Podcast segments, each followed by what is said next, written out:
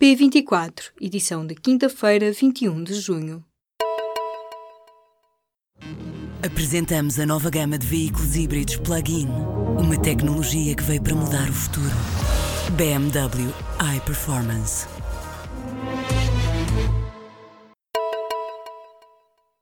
Os guarda-rios vão voltar ao Tejo. O ministro do Ambiente, João Matos Fernandes, anunciou nesta quinta-feira o lançamento de um concurso para a contratação de cinco vigilantes da natureza, antigamente designados por guarda-rios. Estes homens ou mulheres terão a capacidade de recolher amostras de água do rio Tejo para análises. Deverão estar operacionais a tempo inteiro dentro de um mês.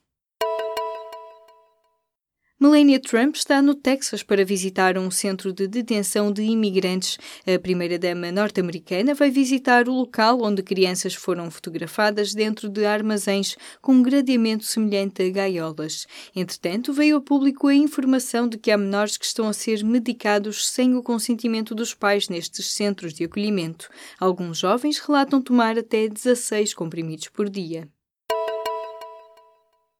Os cinco membros do grupo La Manada vão ser libertados. Os espanhóis tinham sido condenados a nove anos de prisão por abuso sexual de uma jovem durante as festas de San Fermín em 2016. Nesta quinta-feira, foi anunciado que vão sair em liberdade condicional imediatamente. O processo causou indignação e motivou grandes manifestações em Espanha, em particular depois de o grupo ter sido condenado por abuso sexual e não por violação. Segundo o El País, os cinco homens podem ser sair da prisão assim que cada um deles pagar uma caução de 6 mil euros.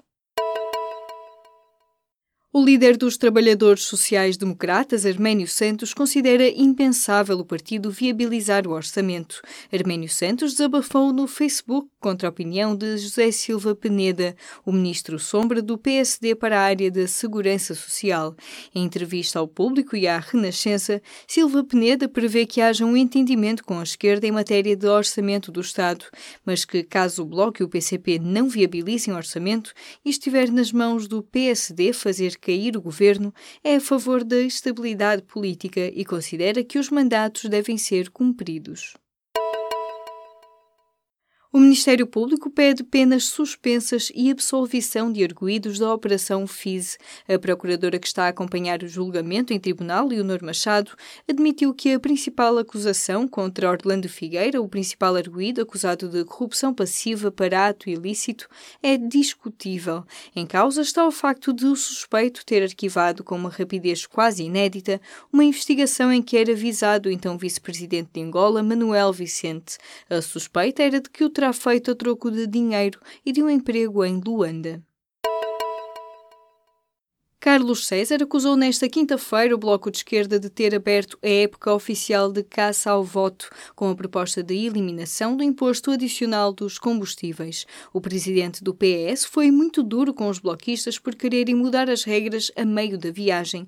Apelou a todos os partidos que ponderem a questão de forma responsável na votação desta quinta-feira, usando o termo extrema-esquerda para se referir aos partidos com quem o PS assinou acordos políticos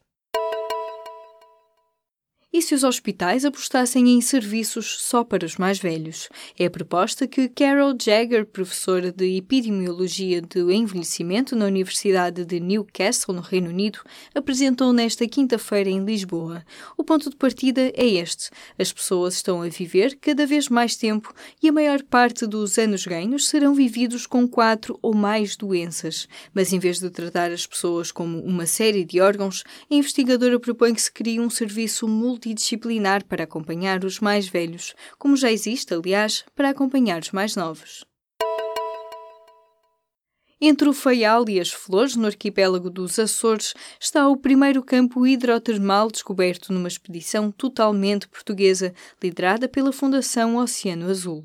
Situa-se no complexo do Gigante, um monte submarino a 570 metros de profundidade. Foi encontrado no fundo do mar pelo robô submarino Luso, da estrutura de missão para a extensão da plataforma continental no último sábado. Descubra mais sobre esta descoberta na edição desta quinta-feira ou em público www.cultura.pt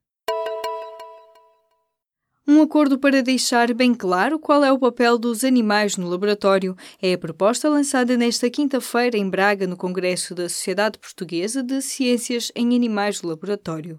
Um compromisso sobre a transparência das experiências com animais que já conta com a assinatura de 16 centros de investigação e universidades portuguesas. As instituições que aderiram ao acordo terão de cumprir cinco estratégias de transparência, como colocar uma declaração referente ao bem-estar animal animal no seu site e desenvolver iniciativas que promovam o conhecimento e a compreensão da sociedade sobre as experiências com animais.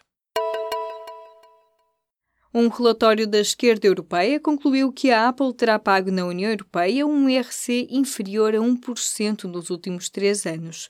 A multinacional já tinha reorganizado as operações na Europa depois das investigações da Comissão Europeia que puseram a nu os esquemas fiscais usados pela Apple para pagar menos impostos a partir da Irlanda.